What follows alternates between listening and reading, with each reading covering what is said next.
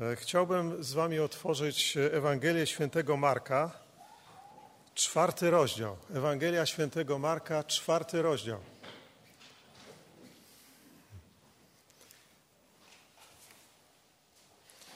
Od wiersza 26.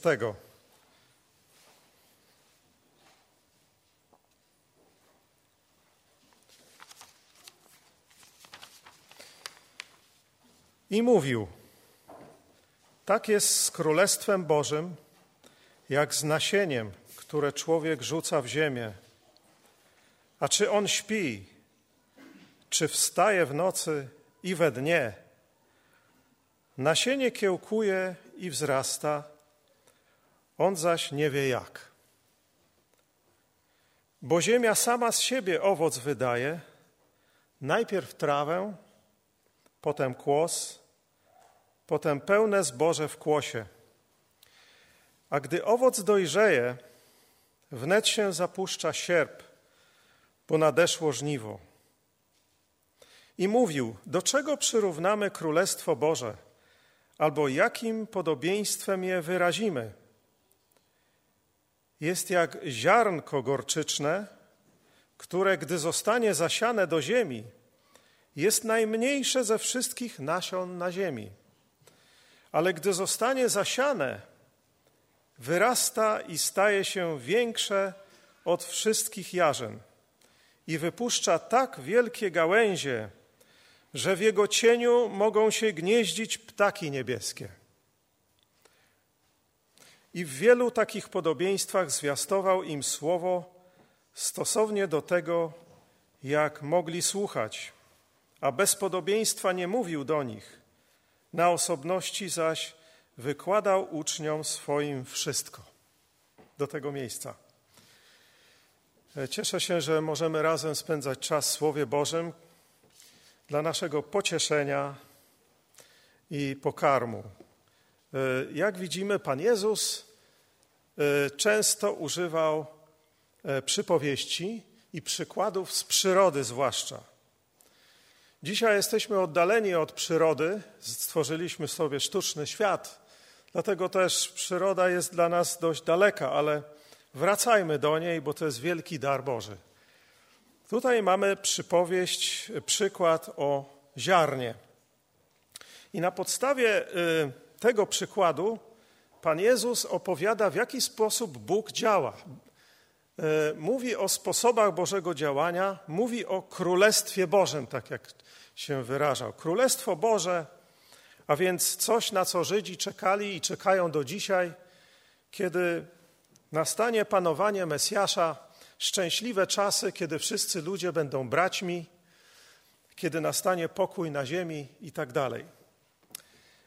Pan Jezus opowiada, na czym to Królestwo Boże polega. Królestwo można przetłumaczyć bardziej, czy wytłumaczyć jako bardziej aktywny rzeczownik, czyli królowanie Boże, czy panowanie Boże. To nie jest tylko jakieś terytorium, gdzie król siedzi na tronie. Zresztą kto z nas w ogóle kiedyś spotkał króla, albo zwłaszcza króla o władzy absolutnej. Jest to dla nas coś bardzo obcego. Niemniej jednak wyobrażamy sobie, jak w dawnych czasach, w starożytności, zwłaszcza na wschodzie, panowali cesarze i wielcy władcy tego świata. I oni mieli absolutną władzę. I Pan Jezus mówi, że pewnego dnia nastanie taki czas, kiedy Bóg będzie miał absolutną władzę nad wszystkimi ludźmi, nad całym światem i wszechświatem przede wszystkim zdobędzie sobie nasze serca do tego stopnia, że nie będziemy już wykonywać naszej własnej woli i własnych zaścianek, ale wyłącznie Jego wolę. Na tym polega panowanie Boże, że Jego wola jest wykonywana wszędzie, w każdym aspekcie naszego życia. Dlaczego Pan Jezus uczy nas, abyśmy się modlili, bądź wola Twoja? Czy on nie może swojej woli po prostu wypełniać? Po co jeszcze każe nam o to się modlić? Często nie rozumiemy. Ale kwestia polega na tym, że Bóg daje nam wolną wolę. w swojej wielkiej miłości postanowił, że ty i ja możemy sami z własnej woli go wybrać. Ale człowiek niestety nie chce. I na tym polega problem, że Królestwo Boże nie ma tutaj władzy, ponieważ my chcemy za wszelką cenę robić, co chcemy. To jest dzisiejsza wartość. Wielka wartość, dążenie za wszelką cenę, zwłaszcza w krajach demokratycznych, żeby robić, co się chce. I to jest ten ideał. E, I e, Ewangelia zdecydowanie sprzeciwia się takim wartościom. To są wartości tego świata, które również wkradają się do kościoła, do serc ludzi wierzących, tak zwany indywidualizm. Ja jestem w centrum, ja jestem najważniejszy, moja samorealizacja jest istotą sprawy, a nie Bóg. Bóg jest któryś na liście, nie jest pierwszy, w związku z tym popełniamy, łamiemy najważniejsze przykazanie numer jeden: nie będziesz miał innych bogów przede mną. I tutaj się zaczyna problem, że musimy wołać: Przyjdź królestwo Twoje, tak jak Pan Jezus nas uczył w modlitwie pańskiej, i bądź wola Twoja. Bo też w innym miejscu powiedział w kazaniu na górze: Nie każdy, kto mówi do mnie, Panie, Panie, wejdzie do królestwa niebios, lecz tylko ten, który pełni wolę Ojca mego, który jest w niebie.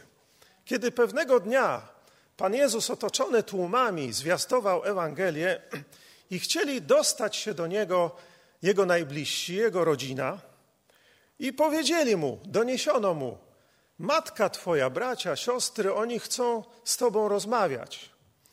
A On mówi, kto jest moją matką, moimi braćmi, moimi siostrami? I tutaj spojrzał na wszystkich i powiedział, ci, którzy pełnią wolę Bożą, są moimi braćmi, moją matką, moimi siostrami.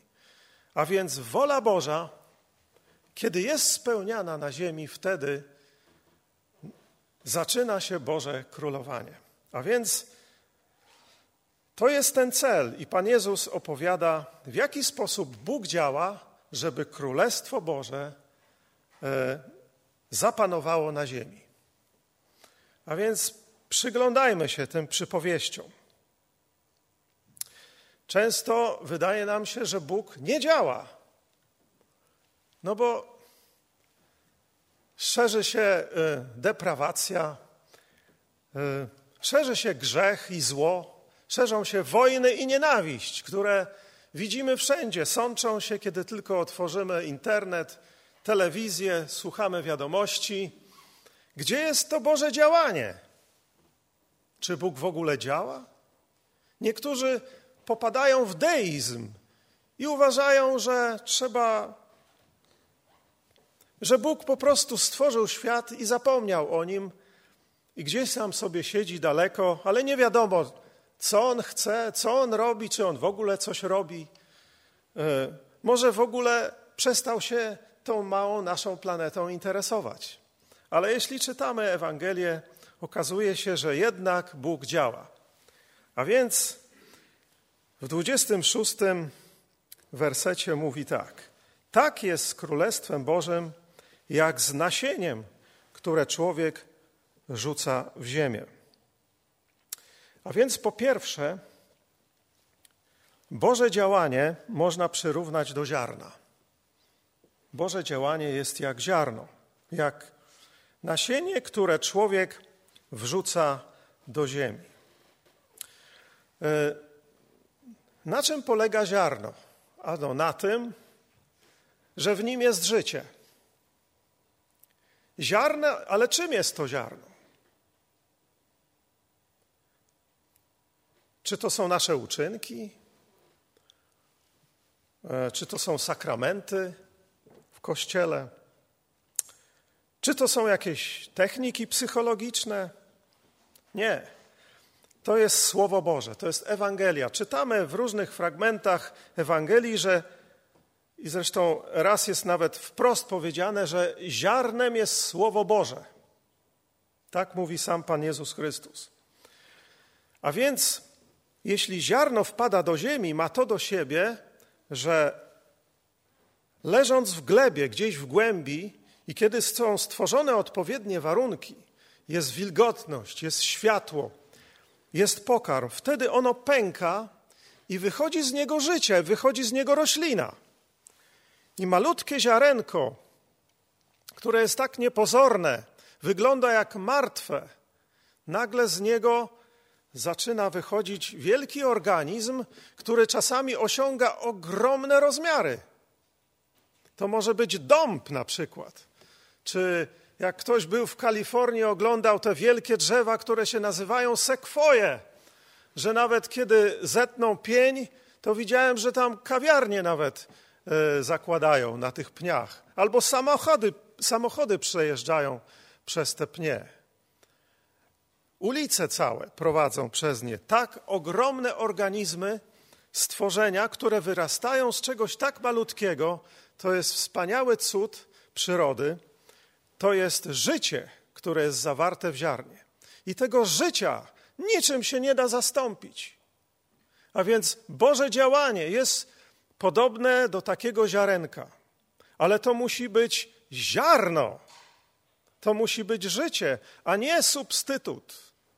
Nie żadne ludzkie wysiłki, one, żadne ludzkie metody ani sposoby nie zastąpią Bożego życia, które tkwi w Bożym Słowie, w Ewangelii.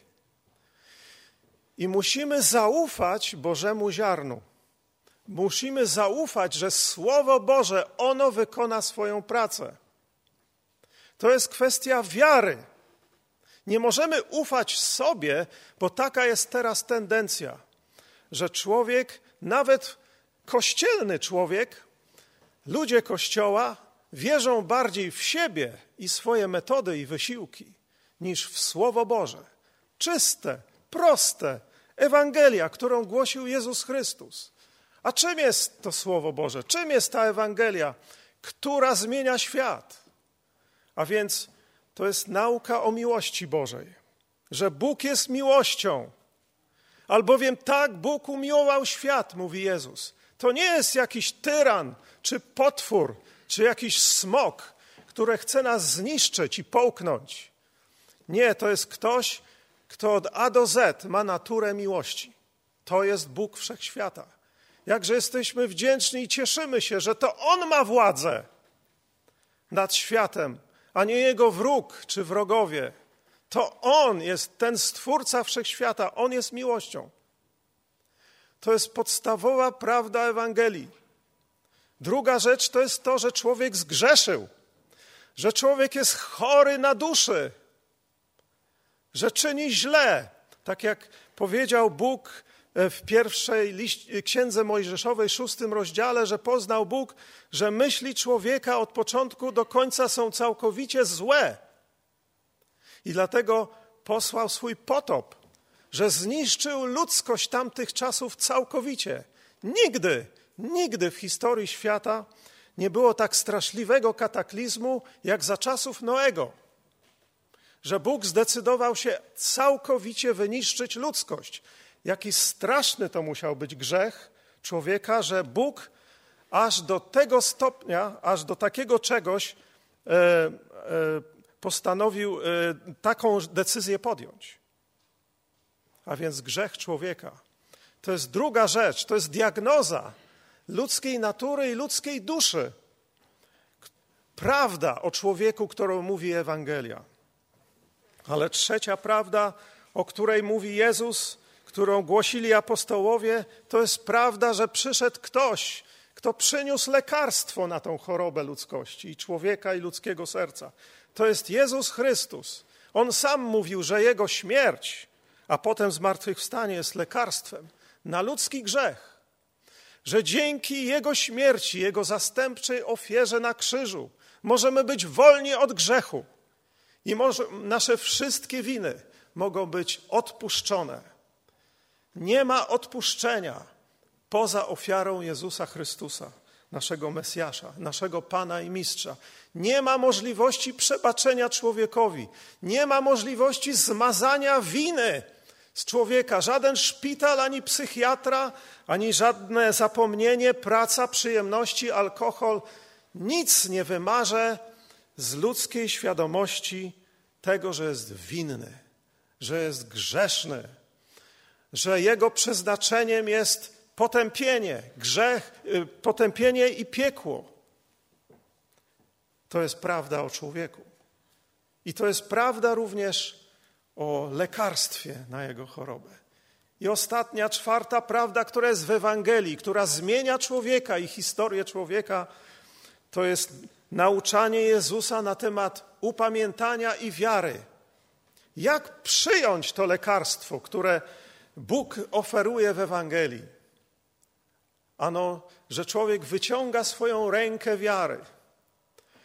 Nie dał sobie rady sam, nie może sam siebie naprawić. Tyle wieków już przeszło, człowiek nie może poprawić ludzkości, nie może stworzyć szczęścia na tej planecie w żaden sposób. Taka wielka technologia, tyle wiedzy, tyle książek, które przepełniają wszystkie biblioteki świata. I co z tego? Ludzie mogą mówić piętnastoma językami, mogą mieć doktoraty, mogą być profesorami na akademiach i uniwersytetach, nie potrafią wyleczyć nas z moralnego zła, które jest w człowieku. Jest tylko jeden sposób, żeby to lekarstwo przyjąć. To jest opamiętanie się, to jest skrucha, to jest przyznanie się do własnych win. Ale potem wyciągnięcie rękę wiary i wołanie Boże, bądź miłości w mnie grzesznemu. To jest najwspanialsza, najbardziej duchowa modlitwa, jaka istnieje. Boże, bądź miłości w mnie grzesznemu. Ona zmieni serca człowieka. Ona zmienia historię narodów. Gdybyśmy tylko chcieli to słowo, to ziarno przyjąć, Bóg by działał w sposób potężny i On działa. Ale to my i nasze twarde serce stoją na przeszkodzie. Nasza wola, na którą Bóg czeka, stoi na przeszkodzie. A więc pierwszy sposób Bożego działania to jest ziarno, to jest jak ziarno.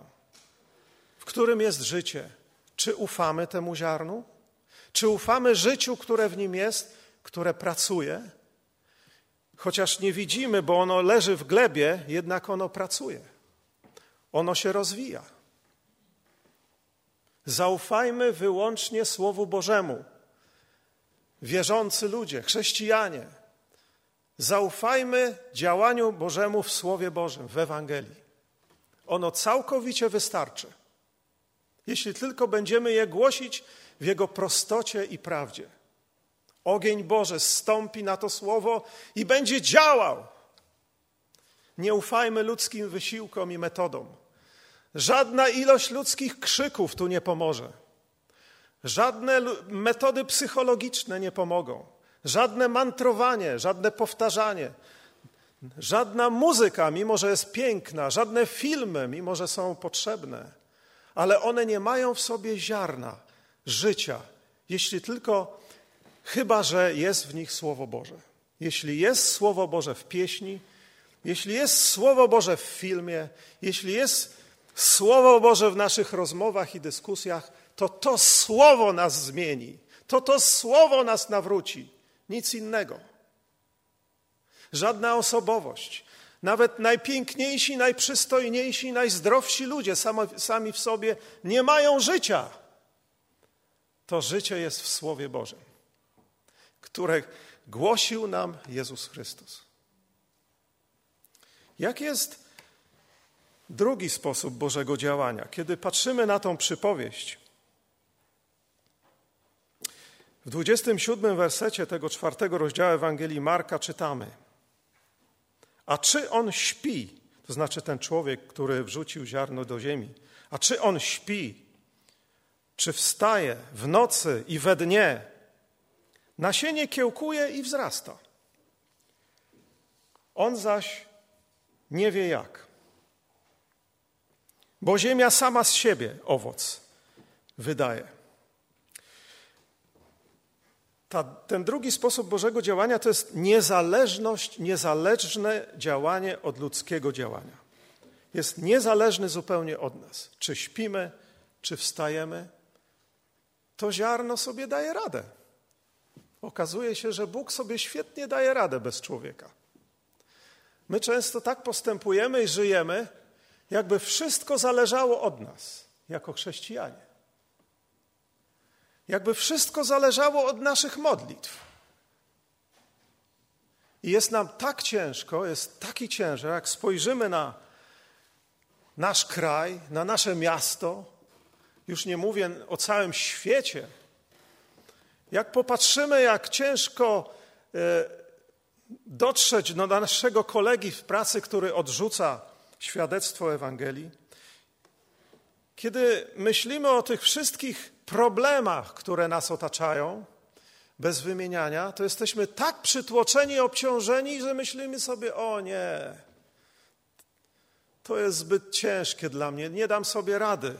I jest naprawdę tak ciężko w takiej sytuacji, ponieważ człowiek myśli, że wszystko zależy od niego i od jego modlitw, i od jego świadectwa, i od jego uczynków, i od jego działania, i jego służenia. Ale okazuje się, że ziarno samo w sobie, samo z siebie rośnie. Okazuje się, że człowiek wstaje czy śpi, to ziarno i tak rośnie. Zwróćmy uwagę na przykład na dalsze mm, e, wersety, kiedy jest powiedziane o ziarnie gorczycznym. Że ono jest takie malutkie, a potem rośnie i osiąga takie rozmiary. Albo w innym fragmencie e, Słowa Bożego, w Mateusza 13 rozdziale, jest mowa o kobiecie, która zakwasza ciasto, która przygotowuje ciasto do pieczenia i Jezus przyrównuje to ciasto do działania Królestwa Bożego. Że ona zakwasiła, czyli włożyła ten zakwas do, do ciasta, zostawiła go i to ciasto zaczęło samo rosnąć. Doskonale sobie samo daje radę. To jest niesamowite działanie drożdży, e, tych mikroorganizmów, tych e, mikroskopijnych grzybów i bakterii, które powodują, że zaczyna wytwarzać się gaz i ciasto rośnie. To jest doskonały obraz, w jaki sposób Bóg działa, niezależnie od nas.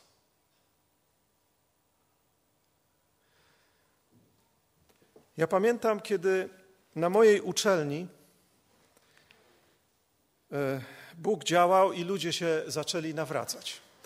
mi było strasznie ciężko. E, kiedy pomyślałem sobie nad stanem mojego świadectwa, jaki, jaki skuteczny jestem w głoszeniu Ewangelii w cudzysłowie, to znaczy nieskuteczny zupełnie, ile to razy stchórzyłem i nie głosiłem Ewangelii moim kolegom, to byłem załamany sam sobą. Ale wołałem do Boga, pamiętam e, w moim problemie, i okazuje się, że Bóg sam już pracował w mojej szkole. I potem byłem tak zaskoczony, że ludzie się zaczęli nawracać, a ja nie wiedziałem jak. Czy spałem, czy wstawałem i patrzyłem, ludzie sami się nawracali, a ja nie wiedziałem jak. Tak parafrazując ten, tą przypowieść.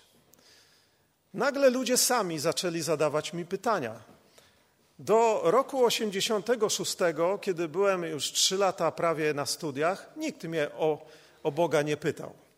Ale w roku 1986 nawet ci najbardziej sceptyczni zaczęli do mnie podchodzić i pytać się o moją wiarę. Ja nie mogłem w to uwierzyć. Ja, beznadziejny głosiciel Ewangelii, i nagle sytuacje same się stwarzają. Nagle ludzie sami przychodzą i się mnie pytają. To było dla mnie cudowny sposób wysłuchanej modlitwy. Okazało się, byłem, że to było tak uwalniające, że Bóg doskonale radzi sobie beze mnie. Ja myślałem, że jestem jedyny chrześcijanin, który e, będzie głosił Ewangelię i może tam ktoś się nawróci. A okazuje się, że jedni drugim mówili i się nawracali. Nawet bez konkretnego świadectwa Bóg zesłał taki głód Słowa Bożego, że ludzie sami szukali. To jest coś cudownego, jak Bóg działa. To nie my nosimy wiadrami wodę, ale to Bóg wysyła swoją rzekę, która nas porywa. Jesteśmy zadziwieni, że to Bóg sam i ta rzeka sama nas niesie. Cudowna jest Boża łaska. Bóg działa niezależnie od nas. Apostoł Piotr powiedział w pierwszym liście i pierwszym rozdziale: Połóżcie całkowicie nadzieję waszą w łasce, w działaniu Bożym. Oczywiście, że człowiek musi współpracować z tą łaską. Oczywiście, że tak. Nie namawiam nikogo do bierności. Niemniej jednak to ta łaska Boża wszystko inicjuje i bez niej nic nie możemy uczynić, bo beze mnie nic uczynić nie możecie, mówi Jezus Chrystus. Nic duchowego. Nie możemy nikogo sami nawrócić, jeśli w tym nie ma ziarna, które zostało zasiane według tej przypowieści. A więc, czy śpi, czy wstaje w nocy i we dnie nasienie kiełkuje i wzrasta, on zaś nie wie jak. A więc niezależnie od naszych wysiłków, Bóg działa jak ziarno, Bóg działa niezależnie. Po trzecie, czytamy w następnym wersecie 28, bo ziemia sama z siebie owoc wydaje, najpierw trawę, potem kłos, potem pełne zboże kłosie. Co to znaczy? Widzimy, że działanie Boże i Królestwo Boże rozszerza się w sposób stopniowy. Stopniowy. To jest sposób Bożego działania, ten zwyczajny. Ja pomijam sytuację, tak jak czytamy w historii Kościoła o przebudzeniach, że Duch Święty może stąpić na jakąś grupę ludzi albo nawet na jakieś miasto i ludzie się nawrócą, tysiące ludzi się nawróci w przeciągu paru dni. To jest możliwe. Historia człowieka toczy się jak sinusoida. Raz są wzloty, raz upadki. Raz są doliny, raz są góry. W jakich czasach żyjemy, możemy sami sobie odpowiedzieć. Czasami nic nie widać, bo ziarno jest w glebie. Ale Bóg ma swój plan. Często posyła do nas ducha modlitwy, aby przyspieszyć ten proces. I kiedy lud Boży jednoczy się w modlitwie o tą jedną wspaniałą rzecz, o rozszerzanie się Królestwa Bożego, o przebudzenie, o działanie Ducha Świętego w potężny sposób, to może się stać szybciej. Ale w normalnych czasach, normalny sposób Bożego działania jest stopniowy. Nie nagle. Często myślimy albo jesteśmy rozczarowani naszym życiem modlitewnym czy świadectwem, myślimy sobie, jej, tyle się modlę nic się nie dzieje. Tyle świadczę, nic się nie dzieje. Tyle pracuję nad swoją świętością, nad swoim egoizmem i pychą i nic się nie dzieje. Cały czas jestem takim samym obłudnikiem, takim samym pysznym człowiekiem, takim samym kłamcą, tak samo wpadam w złość jak pięć lat temu. Nic się nie dzieje. Ale chcę Wam, śpieszę z pociechą, która płynie z tego wersetu, że ziemia sama z siebie owoc wydaje najpierw trawę, potem kłos, potem pełne zboże kłosie. Bóg wskazuje na naturę, na przyrodę, na rolnictwo, że Bóg działa stopniowo. A więc jeśli stopniowo, jeśli najpierw ziarenko jest w glebie i go nie widać, potem malutki kiełek, potem kłos, a potem pełne zboże, to znaczy, że trzeba czekać. To znaczy, że trzeba być cierpliwy, a nie zacząć spotkanie modlitewne. Dwa razy się spotkaliśmy, czy trzy, i myślimy, że od razu będzie przebudzenie jutro. Chwileczkę. Czasami trzeba całe życie się modlić, żeby przyjaciel się nawrócił. Tak jak George Miller e, z Bristolu z XIX wieku, znany mąż Boży, modlił się o przyjaciela, znany był ze swojej wiary w modlitwie i nigdy się nie nawrócił, dopiero się nawrócił na pogrzebie George'a Millera. Tak też może być.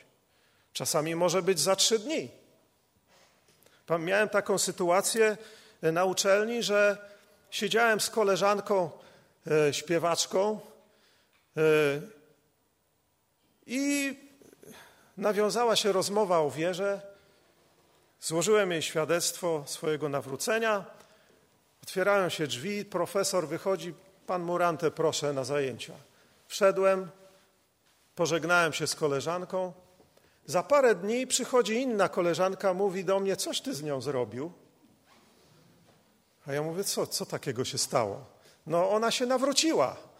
Ta koleżanka była nienawrócona, ale słyszała o nawróceniu. Mówi, ona się nawróciła. Ja byłem w szoku, bo to się zdarzyło pierwszy raz w moim życiu. Ale to trwało parę dni.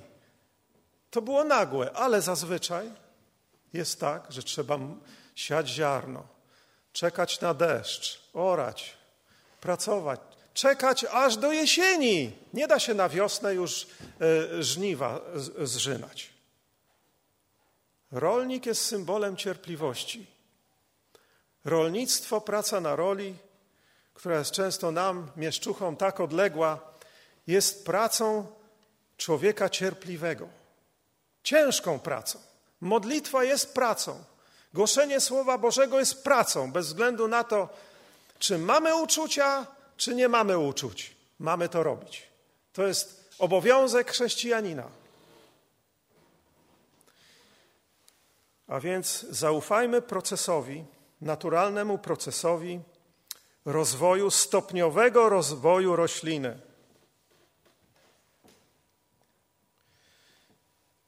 I po czwarte, czwarty sposób Bożego działania, a więc pierwszy jako ziarno, drugi niezależny od człowieka. Trzeci sposób działania jest stopniowy, a czwarty Przeczytajmy ostatni werset tej przypowieści, 29. A gdy owoc dojrzeje, wnet się zapuszcza sierp, bo nadeszło żniwo. Żniwo, bracia i siostry. Żniwo. Czyż nie jest to radosne słowo? Jest taki werset, jest taki psalm przepiękny. 126, który mówi w szóstym wersecie: Kto wychodzi z płaczem, niosąc ziarno siewne, będzie wracał z radością, niosąc snopy swoje. Psalm 126, werset 6. A więc, bracie, siostro, nie płacz. Zasiałeś ziarno. Czekaj. Czekajmy wszyscy. Kościele Boży, Pozwólmy naturze rozrastać się. Pozwólmy Słowu Bożemu działać. A pewnego dnia nastąpi żniwo. Żniwo, które jest często spektakularne. A więc to jest ten czwarty sposób, spektakularny sposób działania Boga. Trudno nam uwierzyć, że pewnego dnia będzie taki czas, o którym apostoł Paweł powiedział, że to będzie jak zmartwychwstanie z umarłych. Nastąpi taki czas dla całego świata, kiedy wszyscy jak gdyby zmartwychwstaniemy. Jakieś wielkie globalne przebudzenie. Kiedy Izrael się nawróci, kiedy 144 tysiące, jak mówi objawienie Jana, Żydów będzie iść na cały świat i głosić Ewangelię jako naród wybrany, bo przyjmą swojego Mesjasza. Będą biadać nad tym, którego przebodli jest napisane w proroctwie. Będą płakać, że nie przyjęli go, że go nie rozpoznali. Ale teraz oni sami z jego rodu, jako powołani, jako korona ludzkości, jako najwspanialsi ewangeliści i misjonarze będą chodzić będą podróżować po całym świecie i głosić Ewangelię. Trudno nam uwierzyć, że nastaną pewnego dnia czasy, kiedy, jak powiedział prorok Joel, wyle, wyleję ducha mego na wszelkie ciało. Na wszelkie ciało. To, co było w dziejach apostolskich, to tylko namiastka tego, co kiedyś się stanie, bo to proroctwo Joela jeszcze się całkowicie nie wypełniło w czasach apostołów. Gdzie są te słupy dymu? Gdzie jest księżyc, który zamienił się w krew? I tak dalej. To jeszcze jest przed nami. Czasy będą spektakularne, ale i dzisiaj, kiedy historia Kościoła jest na górze, a nie w dolinie, oglądamy chwalebne czyny Boże i wielkie czasy, chwalebne czasy Kościoła. I to się może zdarzyć również w Polsce. To może się również zdarzyć w Warszawie. To może się również zdarzyć w mojej i Twojej rodzinie. Wszystko jest możliwe dla Boga, bo Bóg działa, ale musi nadejść Jego czas. Kiedy czytamy dalszy fragment te, tego czwartego rozdziału Ewangelii Marka i czytamy o ziarnku gorczycznym w 31 wersecie, że Królestwo Boże jest jak ziarno gorczyczne, które gdy zostanie zasiane do ziemi, jest najmniejsze ze wszystkich nasion na ziemi. A więc wszystko zaczyna się niepozornie, cichutko, niezauważalnie. Ale dalej czytamy, ale gdy zostanie zasiane, wyrasta i staje się większe od wszystkich jarzyn i wypuszcza tak wielkie gałęzie, że w jego cieniu mogą się gnieździć ptaki niebieskie. Spektakularny, niesamowity koniec. Kiedy rzeczywiście najmniejsze ziarenko, jakie znają, e, znali na terenach Palestyny, wyrastało, zresztą w bardzo szybki sposób, do, sięgało nawet do 3-4 metrów. Krzew, który wyglądał jak drzewo ziarnka gorczycznego.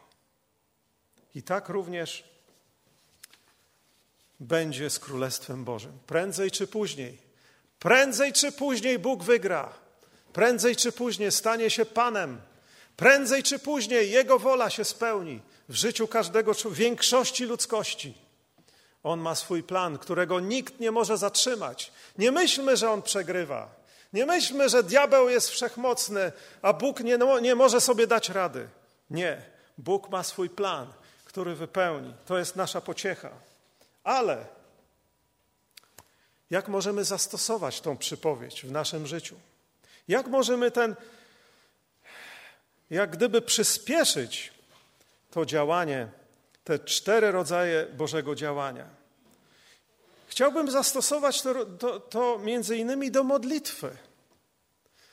Dlatego, że modlitwa jest również łaską Bożą. Słowo Boże, w którym jest życie, ono jest najważniejsze, ale modlitwa je jak gdyby podlewa. Łask, modlitwa nie jest naszym uczynkiem, dzięki któremu zaskarbiamy sobie łaskę i Bóg Wtedy, ponieważ widzi, że tak długo i dużo się modlimy, spędzamy trzy godziny dziennie na modlitwę, a to dlatego ja wysłucham. Nie, to jest łaska Boża. Bóg jest niezależny od naszych modlitw, ale On tak sprawił, że e, dał człowiekowi modlitwę i lubuje się e, w działaniu, w odpowiedzi na ludzkie modlitwy. Kiedy śledzimy e, Biblię, czytamy ją, tak taki wniosek wyciągamy. Modlitwa jest łaską. To nie jest nasz wyłącznie wysiłek, dlatego że apostoł Paweł na przykład mówi w liście do Rzymian, ósmym rozdziale, e, sam duch wstawia się za nami. Że sam duch wspiera nas w niemocy naszej, bo nie wiemy jak i o co się modlić. Modlitwa jest bardzo trudnym bardzo trudną czynnością, bo to jest czynność czysto duchowa. Tam nie ma fajerwerków, tam nie ma nic dla zmysłów. Człowiek wchodzi do swojej komory, do, swojego pokoiku i jest osobą, jest postacią cielesną, poddaną z własnym zmysłom. Chciałby jakiejś rozrywki, jakiejś przyjemności, może jakiejś muzyki, może jakiegoś filmu, e, może, e, może jakiegoś, e, jakiegoś deseru. Coś, co pobudza jego zmysł, jest przyjemnie. A tam nie ma nic takiego. Modlitwa jest rzeczą czysto duchową, ale Bóg jej używa. Czy śpimy, czy wstajemy, używa jej, żeby rozszerzać swoje Królestwo Boże. Kiedy wchodzimy do, gdybyśmy weszli do przybytku czy do świątyni pańskiej w starożytnym Izraelu, to byśmy zobaczyli, że tam są trzy różne części, że jest ten dziedziniec zewnętrzny, że jest miejsce święte, e, w którym jest ołtarz, w którym kadzidlany, chleby pokładne, świecznik i tak dalej, ale kiedy byśmy weszli jak arcykapłan raz w roku za tą zasłonę i to najświętsze miejsce, gdzie nikomu nie wolno było wejść, tylko arcykapłanowi, tam gdzie Bóg się manifestował nad skrzynią przymierza. To co tam było oprócz tej skrzyni? Nic. Totalna ciemność. Nic dla zmysłów. Nic nie widać, nic nie słychać, nic nie czuć. Tam się nic nie jadło, tam się nic nie robiło, tam się po prostu przebywało z samym Bogiem. My dzisiaj myślimy, że te zmysłowe różne rzeczy pomogą nam w, e, w, rozszerzaniu Królestwa Bożego. Owszem, może dla nas to jest przyjemne i pomocne, ale muzyka sama w sobie nikogo nie zbawi.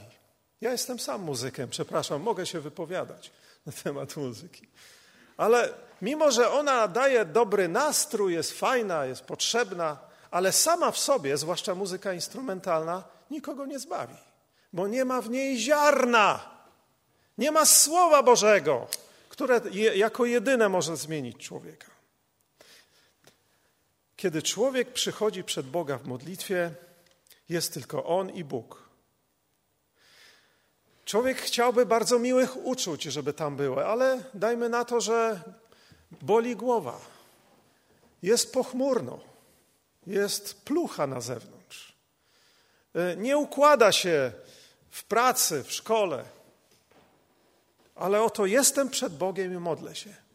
Różne niemiłe uczucia są w moim sercu, ale mimo wszystko mam się modlić. Bo Bóg, który widzi w ukryciu, mówi Jezus Chrystus, odpłaci Tobie, bez względu na nasze uczucia.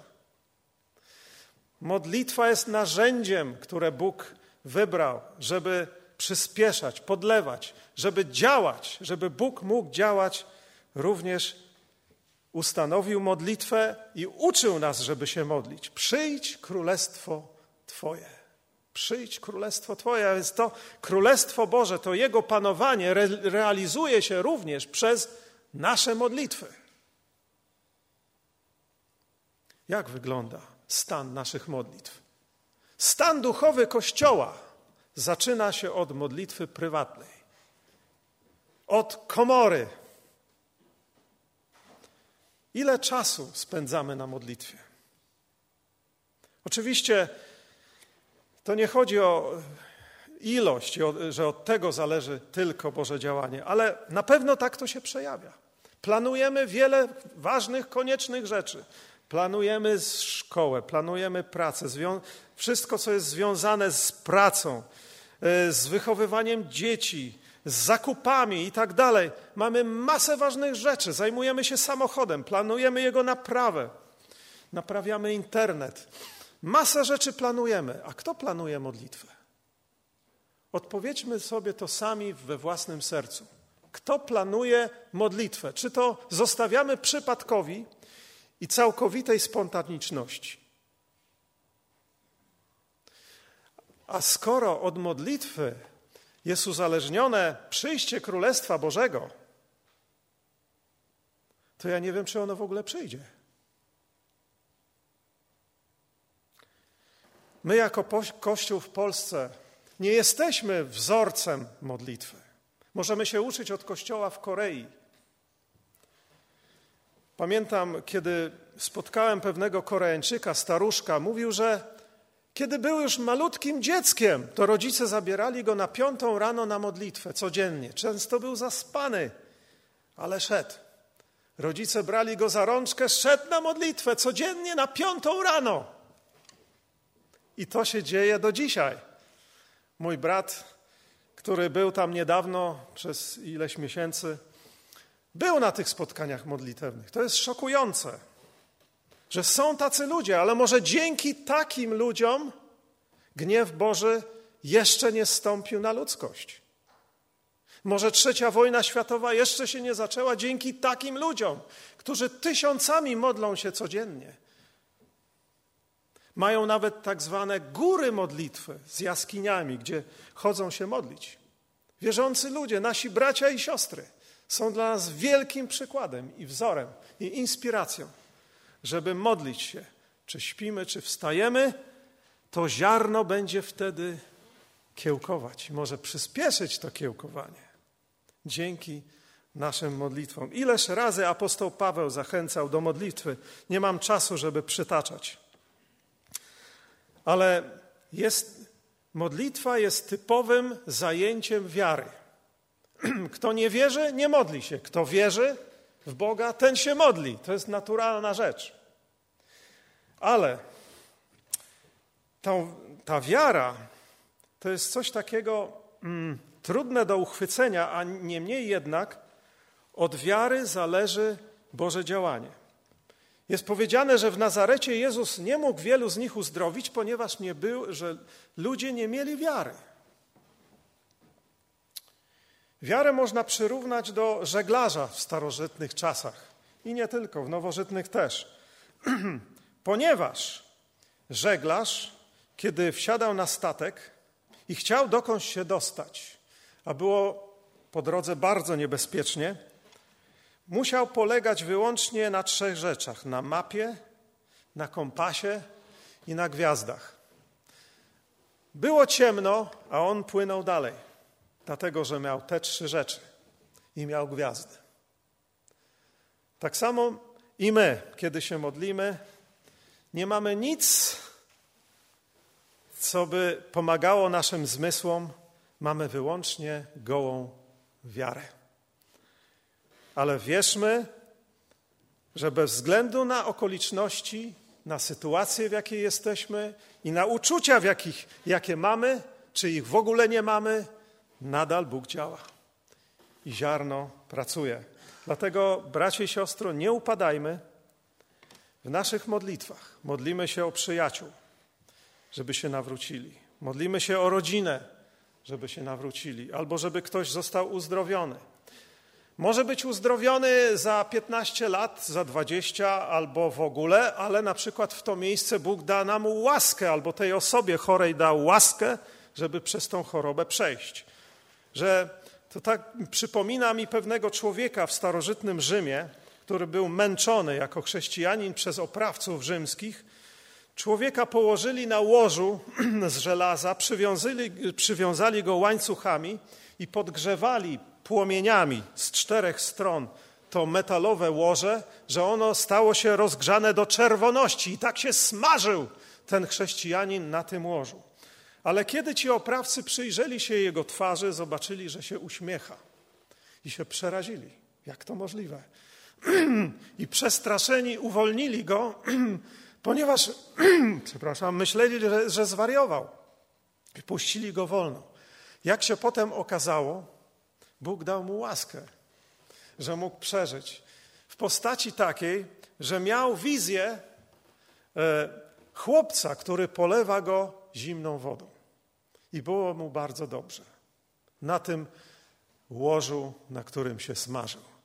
To jest może skrajny przykład, ale jeśli Bóg nas nie uzdrowi, może nam dać łaskę, żeby przez chorobę przejść. Jest łaska choroby, jest łaska w cierpieniu, jest łaska, kiedy się straci pracę, jest łaska, kiedy nie ma pieniędzy, jest łaska, kiedy człowiek cierpi, jest łaska umierania również. Bóg daje łaskę, żeby znieść te wszystkie próby, przez które przechodzimy, ale modlitwa jest do tego, żeby Bóg zaczął swoje działanie. Dlatego zachęcam Was, bracia i siostry, abyśmy nie zostawiali modlitwy przypadkowi, ale żebyśmy planowali modlitwę. Czasami jest trudno znaleźć. Diabeł nie cierpi naszej modlitwy. On jest zadowolony, kiedy czytamy chrześcijańskie książki, nawet jak kazania mówimy, jak, y, nawet jak rozmawiamy o, ko o kościelnych sprawach i tak dalej. To wszystko jest dopuszczalne, ale modlitwa jest czymś najstraszniejszym dla szatana. Dlatego będzie nam przeszkadzał, że nie będzie nam wychodziło to planowanie modlitwy. A jak już zdecydujemy się i wreszcie przystąpimy do modlitwy, to nie możemy się skupić. Mamy rozlatane myśli. Y, telefon dzwoni, albo ktoś puka do naszego pokoju, albo nagle przypominamy sobie o jakichś innych obowiązkach. I tysiąc różnych przeszkód, żeby tylko się nie modlić. A na koniec daje zwątpienie, no człowieku, to jest tak bezproduktywny czas. Mógłbyś wstać i zacząć działać, pracować, zwiastować Ewangelię, a ty tutaj klęczysz i nie wiadomo, czy w ogóle coś z tego będzie. I nic w zasadzie nie osiągnąłeś, bo nie skleciłeś nawet trzech porządnych zdań w tej modlitwie. Nie przejmujmy się tymi potrzebami diabelskimi. Nie poddawajmy się, bo nawet jak jest nam źle w tej modlitwie, to jest dobrze. Sam fakt, że się modlimy, jest już rzeczą cudowną. Jeśli nas ciężko jest, nie przejmujmy się, módlmy się dalej. Nie zwątmy. Pan Jezus mówił, aby się zawsze modlili i nie ustawali. I dawał przypowieści o natrętnej wdowie, o przyjacielu o północy, który dręczył swojego kolegę, żeby dał mu chleb. To są wszystko y, zachęty do tego, żeby nie poddawać się w modlitwie. Idźmy dalej, róbmy to dalej. To jest nasz obowiązek i nasza praca, bo pewnego dnia będzie kiełek, potem będzie kłos, potem będzie pełne ziarno w kłosie, a na koniec będzie żniwo. To nas zachęca. To jest nasz, nasza pociecha. A więc, bracia i siostry, poddajmy się Bożemu działaniu. Wierzmy, że Bóg działa, bez względu na nas, że, to, że działa jak ziarno, że niezależnie od nas działa, że działa stopniowo i również działa spektakularnie i działa w odpowiedzi na modlitwę. Amen.